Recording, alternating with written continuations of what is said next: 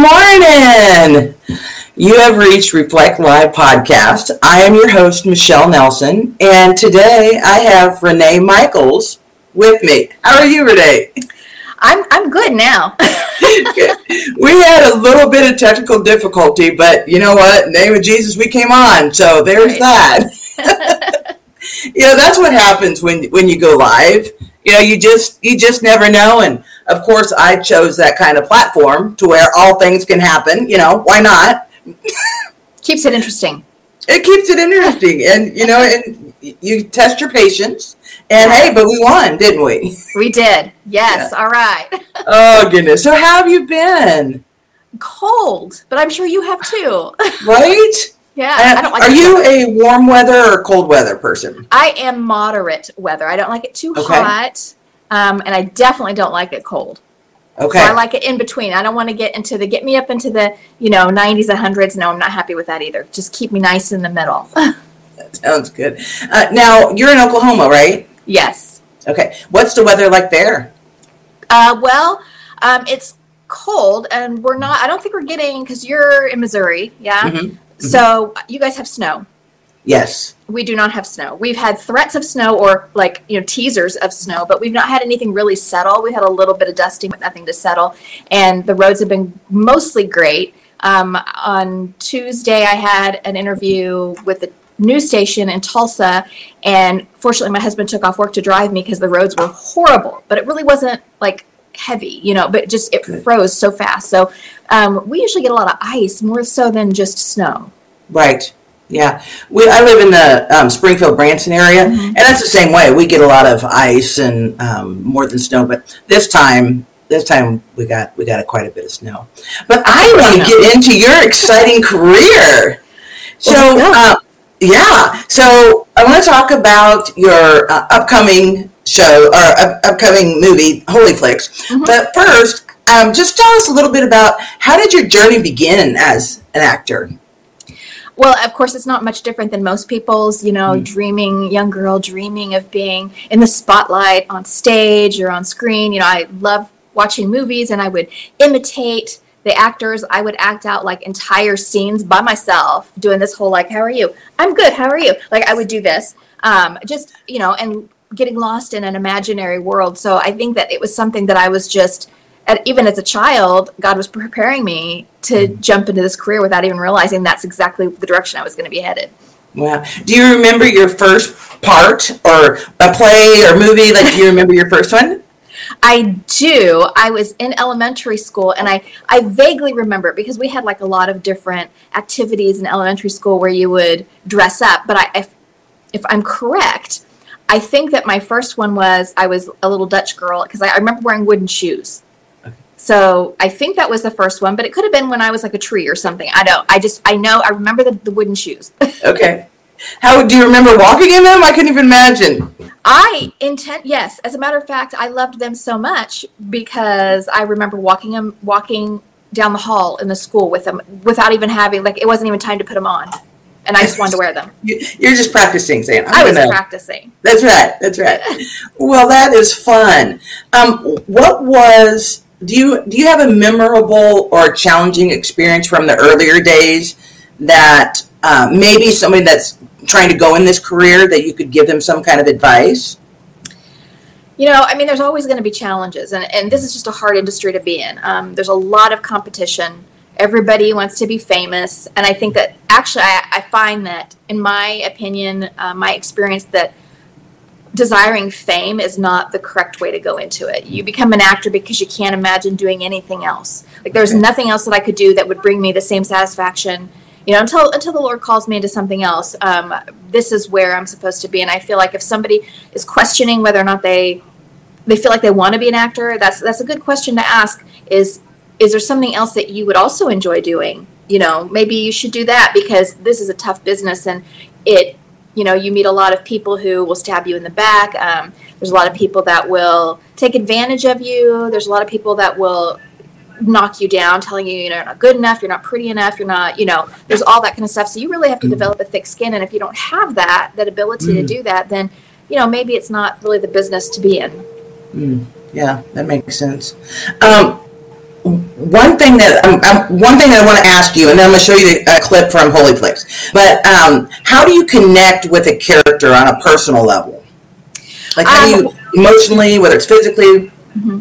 Um, if I have the opportunity to look at the entire script, say, usually when I'm preparing a character, it has to be really quick because of an audition. But when I get a role, um, usually I'm studying the script, trying to find out as much about this character as possible, trying to find things that we have in common, um, so that I can relate and I can figure out, you know, how how would this feel to you know in this instance for this character at this time. Um, and i just try to relate on that level. I'm not a method actor so i don't like go all in and you know lose myself completely in a role. I try to that's kind of dangerous in my opinion.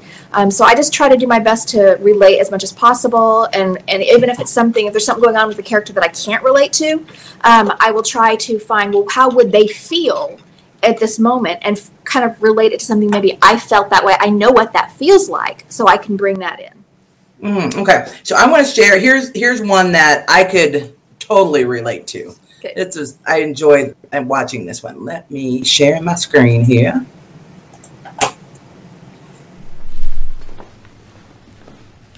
That's okay.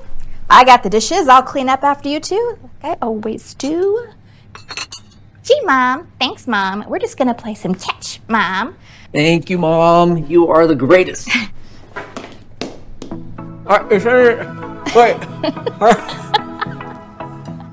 Harper, help. Oh, thank you. Love you, Mom. See you later. Bye. you know, when, when we were talking about connecting on an emotional level, like you had a lot of facial expressions, and how did you connect with that character, with that scene? Well, I mean, if I mean, I'm a mom, so I know what that feels like. Yeah. You know, of you know your kids going off and being focused on something else and feeling a little taken advantage of, um, but not like angry about it. Just like, here we go again, that kind of a thing. And and it did help with the direction too. Um, you know, the director was really helpful in how he wanted it to be done. Uh-huh. Um, we, I like the voice, like the whole like, you know, that that little Yes. voice kind of thing. He was like, let's do it like this. Um, but you know, the that's kind of part of the preparation. You know, you think you're going to do th- something one way, or you feel like you would do something one way, um, and then the director helps you and says, "Hey, we're going to do it this Mm. way." Or, um, but again, I connected with that character because she's a mom, and I get it. You know, I I, I totally, I totally So connect with that character, hard. and I probably made those same facial expressions if you ask my kids. Yes. Yeah. yeah. But mine, mine didn't So come I- back I and kiss me and say I love you. That that didn't happen. No, that that was fantasy. that was fantasy. oh goodness. Um, and uh, we have a uh, someone in the chat just says I can relate to that too. So that that was such a great that was such a great scene. Um, now let's talk about the service dog. That's actually your service dog, isn't it? Correct. Yes, it is. So Yes. um, tell us about tell us about your uh, service dog and like how did it get a part in the movie? Um, her name is Harper, and um, she's three years old, and obviously she's a Doberman Pinscher. Um, how it happened? So usually, I shouldn't say usually. Sometimes when I audition for a role and they say, "Yeah, we want her," and then um, they find out that I have a service dog. Sometimes what happens is, oh, never mind, it's not going to work. Um, so when the director called me and he said, "Hey, um, your agent told me that you have a service dog," um, you know, and I immediately I was like, well, you know, I can, I have tools that I can use to cope with any episodes that I might have because I had to do it before I had her. It just makes things more complicated. So I told him, you know, if I have to leave her, it's fine. I will, because I was not going to lose this role. Mhm. Um, I was like, I, I will, I'll just prepare myself. I, you know, I have the the tools to manage if I have to. And he's like, no, no, no. He goes, I love it. I want to make your character have a service dog too. And so I was very excited about that, and I, but I didn't know to what extent or what that would look like, you know. And Mm. then, um, you know, they like that scene that they did. That was probably one of the first ones with her with the baseball was one of the first ones that they shot, and that was the second take, I believe. And she, on her own, picked up the ball and tossed it. The first time she picked it up and didn't give it back, and the 2nd Mhm. time we did it, she's like, "Oh, I get it. We're supposed to let it go." Oh, and so she she rolled it back to him but so that was you know and i love that that they really included her that much so she's in the film itself she's got a lot of little cameos little you know they did a little insert shots and um, then they even rewrote the script um, where my character is explaining the service dog, you know, which was really nice. So it's not like why why is there a service dog there and nobody ever talks about it kind of situation. Like we actually he rewrote it and and we were able to talk about it. So that was really nice. Um, Yeah. And I've had her in another project. It wasn't really a full project. It was a commercial. Um, where they allowed her to be in it with me, which was really nice. It's, and she doesn't have to be in front of the camera, and that's what you know. I don't know if if uh, you know casting directors think that she has to be because she doesn't. She can sit, and she's done it before, you know, off in the corner, um, and she'll just kind of keep an eye on me from there. Uh, but yeah, I really love it when she gets to be a part So of it. it's unique because I've never seen a Doberman as a service dog. Correct. You know, there's always labs or, Yep. you know, the stereotypical service dog. Yes. Um, so why did you choose a Doberman? And being that breed, is that does that hinder you from getting roles just from the breed alone? Um, well, to answer that one first, no, because people don't usually know I have a Doberman. When they see Oh, a service dog, they don't know what that because I don't tell them she's a Doberman. I just show up. Okay. Um, so, um, so most people don't realize, and no, and most of the people that have met her on set aren't afraid because of the breed. So that's nice. Um, but how we got her, um, or why I chose a Doberman, one because I'm a little bit stubborn, and I did not want to have one of the Fab Four, um, which are the common breeds that you would see as service animals. Not that I have anything against those dogs, because I love all dogs. It's just for me, I was like, I don't really, I want to be different. I want to do something different, and um, and I honestly whenever we got her, right before we got her, my husband and I, we had three dogs already, and two of them were senior dogs, and then one of them was not a good fit. So we were actively looking for a very, uh, you know, nice home for him. And we had talked about when our senior dogs passed that we're just going to be without dogs for a while because it's a lot of work, a lot of work. So um, in the meantime, I was seeing a therapist and everything, and because of, of issues that I didn't realize, I couldn't figure out what was going on.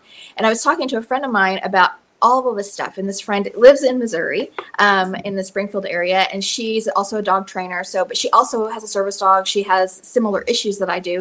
And she was like, you know, have you ever thought about getting a service dog? And I'm like, no, I never thought about that. So I went to my husband and I said, hey, this is what she said. And he's like, if you think it'll help you. So that was that was a like uh you know I felt like that was God, and then the search was on for what kind of breed, and I really didn't know. And he said, well, what about a Doberman? Well, and then I had gone to my therapist and talked to her about it, and she agreed too because that's really important that you make sure you get your medical team on your side. Um, and so anyway, he was like, "What about a Doberman?" I did some research. I didn't apparently do enough research because all the stuff I was finding was like, "Oh yeah, she might she might work."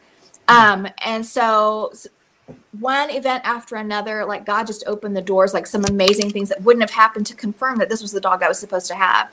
Um, had he closed those doors, I probably would have looked for a different breed, but he just showed us every step of the way. And it's a really cool story, but he just showed us every step of the way that, yes, you're supposed to have this dog. Looking back now and knowing what I know about Doberman, they're not ideal. Like you'll see some, and, so, and there's always a unicorn. That's what they call them, unicorns. Uh, dogs that you know are are outside of breed standard. But the the the Doberman standard temperament is not really great for service work because they were Right. bred for personal protection. So it, Sure. to, to work against that is really difficult. Um, so she's and she's very very calm. Not all Doberman are that calm. She's been calm since she was a puppy. So it's just there were things that worked in my favor. That had I known now about what I know about Dobermans, I probably would not have settled on a Doberman. Continuation of live interview with Renee Michaels. cast in this, and um, again, I was I was surprised. Uh, I really, really wanted it because it was kind of right in my genre that I like to always go for. And um, when I got the email saying that I that they offered me the role, um, the my casting or my um, agent had told them that I have a service dog, so the director called me and he's like, "Hey, um, I heard you have a service dog," and right away I'm like, "Oh, um, you know, I." As I mentioned in our earlier version of this, um, I have coping mechanisms that help me in case I can't have her with me. It just makes things a lot more difficult for me because then I have to focus on if I'm going to have an episode, I have to be ready for that rather than just letting me relax and do my job. And she can tell me if I'm getting ready to have an episode, um, but I, I can do it. Um, so I said, Hey, I don't have to have her. And he's like, Yes, absolutely. I want her in it and um, he rewrote it so that my character had a service dog and then also rewrote the script so that there was a scene specifically where i would explain her uh, to one of the other characters in the story Owen cared for everybody that he knew. Especially you two. Hmm. I know how Levi's feeling, but for me at least, I have Harper. Hmm. I remember when you got your first service dog. Yeah, it was soon after we lost Jesse. Yeah, I never knew that. Uh, how much difference a service animal can make in a person's life. yeah, I didn't either. Of course, it took a few years to get a proper diagnosis, but having her has been such a blessing. And in Holy Flicks, um, in the trailer, uh, there's a guy standing in the background just kind of making, you know, moves and noises. And uh, is he a ghost? He is. So he's a he. He starts off alive in the story, and then he passes away. Um, and uh, the story is that that um, the kid, the guy that plays my son, he's a filmmaker. He graduated college and wants to get into the film industry, but didn't know how. Didn't have the money to produce something that would be of significance to get recognition, and so. Uh, he was going to start off making a short film and then the uncle passes away and leaves him with some money but the uh, the contingency is that it has to be a faith-based film so the uncle comes back as a ghost and he's kind of like encouraging him and helping him accomplish that Gotcha. And now, do you? Because the, the kid sees him. Your your son in the in the um, uh, movie sees him. But is there? Do you ever get to see him further on down? I don't. I never see the ghost. Nobody else sees him. Um, I, I think there's one other character. Oh, you know, I take that back. There's one other character that shows up that does see him, but most of us in there don't ever see him. Okay. Well, it was. It looks really really good. It's fun. Uh, do you have any information on that when that's going to be released? Or So you can actually, I, I think I can say this, um, but you can actually stream it on okmoviestreams.com or okmovies stream. It's one of those, okmoviestream or okmoviesstream.com.